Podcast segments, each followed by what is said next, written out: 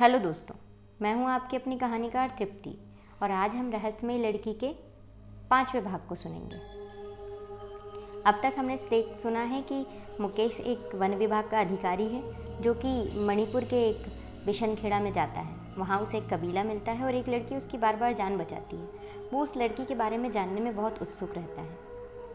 एक दिन उसके दोस्त ऋषभ का फ़ोन आता है, फ़ोन कट हो जाता है। अब हम इसके आगे सुनेंगे। अब तो मेरा भी मन जल्दी जल्दी जाने की इच्छा में जाग उठा।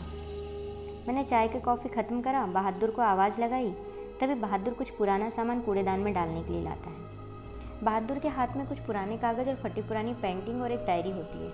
मैंने बहादुर से पूछा, किसका सामान है? साहब, आपसे पहले जो साहब यहाँ रहते थे ना, शायद उनका है। मैंने बहादुर से कहा, जाओ ये सामान मेरे कमरे में रखो। बहादुर सारा सामान मेरे कमरे में रखने के बाद अपने कार्य में लग गया। मैं वहाँ से उठकर अपने कमरे में गया। कमरे में पहुँच मैंने उस पेंटिंग को गौर से देखा। उस पर बड़ी धूल को साफ़ किया। पेंटिंग के टुकड़ों को आपस में जोड़ा और एकदम हैरान रह गया। पेंटिंग मेरी पेंटिंग की तरह थी। हूबहू वैसी ही आँखें, जैसे मैंने बनाई थी। आँखें थी या कोई महखाना एक बार डूबो तो बाहर ही नहीं निकला। मैं काफ़ी देर उस तस्वीर को निहारता रहा। सोच रहा था इसकी आँखें इतनी आकर्षक हैं, यह खुद कितनी सुंदर होगी। मैं ये सोच रहा था कि वो लड़की है। क्या है वो? जिससे मैं दो बार मिल चुका हूँ। क्या ये वही लड़की की पेंटिंग है? शायद ये मेरी ही तरह इस लड़की को मिल चुका होगा। अब फिर मेरी उस लड़की को जानने की उत्सुकता और बढ़ गई। अब जितना मैं इन सबसे भाग रहा था, कोई ना कोई बात मुझे उसकी ओर खोज रही थी। तस्वीर को एक तरफ़ रख के मैं डायरी खोलता हूँ। डायरी का पहला पन्ना। मुझे पढ़ के पता चलता है, ये डायरी किसी विपुल शाह की थी। वह मुझसे पहले यहाँ था। उस डायरी में उसने अपने परिवार के बारे में थोड़ा लिखा था। हर पन्ने पर वो शायद जब यहाँ था तब एक एक दिन की घटना क्रम से लिख रहा था। पन्ना पलटते पलटते एकाएक मैं एक पन्ने में रुक गया। यहाँ उसने लिखा था, आज मैं जंगल के किनारे एक नदी के पास गया। वहाँ एक लड़की से मिला।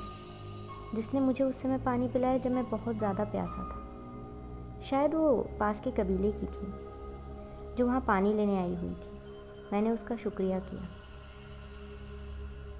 मैं पानी पीकर उसका शुक्रिया करना चाहता था, पर उसके पहले ही वो चली गई। उसकी मीठी सी हँसी। और ये कहना, आपकी प्यास बुझ गई साहब। मैंने मन ही मन में उसका शुक्रिया कर पाया बस। मैं कहीं खो सा गया। वापस आ गया। मैंने अगला पल्ला पलटा तो वहाँ कुछ खास नहीं लिखा था। फिर बीच के पन्ने कुछ छोड़कर उसमें लिखा था। आज मैं कबीले में गया था, क्योंकि मैं उस लड़की से मिलना चाहता हूँ। परंतु कबीलों वालों ने मुझे पकड़ लिया। वो लोग मुझे मार ही डालते, अगर उस लड़की को पता ना चलता और वह समय पे ना आती। उसने कबीले वालों को पता नहीं क्या कहा। उन लोगों ने मुझे धमकी देकर छोड़ दी। इस बार उसने मेरी जान बचाई थी। आगे।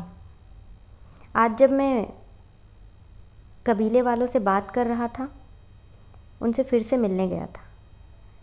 सोचा किसी न किसी बहाने उससे बात तो करूँ, उसे देखूँ, उसकी मदहोश कर देने वाली आँखें। आँखें ही देख पाया था मैं, पहली बार। उसके बाद उसका पूरा चेहरा। उसकी आँखें कितनी नशीली थी। मन कर रहा था, मार ही देगी ये। उसे देखते ऐसा लगता था जैसे कोई स्वर्ग मिल गया हो। घर आके मेरा किसी काम में मन ही नहीं लगता। रोज़ ऑफ़िस जाना मुझे कैद करने जैसा लगने लगा। बस मेरा मन करता कि मैं उसके पास चला जाऊँ। लेकिन दूसरी बार भी कबीले वालों से बात करने जाने पर मुझे बहुत डर आया था। इसलिए डरने लगा था कबीले के पास जाने से। हर समय बस भगवान से दुआ करता कि सिर्फ़ एक बार वो मुझसे मिल ले। सिर्फ़ एक बार। प्रतिदिन मैं अनमने ढंग से अपने ऑफ़िस जाता था। ऑफ़िस के लोग मेरी बातें करने लगे थे। ये सब जानते हुए भी कि मैं अपना दिल संभालने में असमर्थ था।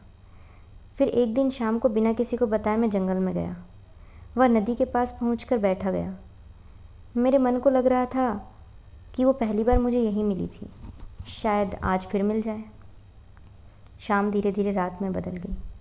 नदी का पानी का शोर बढ़ गया, जानवरों की डरावनी आवाज़ आने लगी। परंतु मेरा मन इन सबसे विचलित नहीं हुआ, क्योंकि मेरे मन में तो बस एक ही धुन थी। वो लड़की का इंतज़ार। अपने दिल की बात कहने की ख्वाहिश। पर वो आई नहीं। रात सुबह में तब्दील हो गई। रात का आंचल जैसे ही सुबह में बदला और अपना मुँह से घूंघट उठाया, तभी मुझे छन की आवाज़ सुनाई दी। एकाएक मेरे शरीर में हरकत हुई। मैंने आवाज़ की दिशा में देखा। दूर से चुनरी ओढ़े वो आ रही थी। मैं खुशी से नाचने लगा। मुझे लगा मेरी ज़िंदगी मिल गई। मैं उसे वहीं रोक के बात करना चाहता था। पर वो पलटी।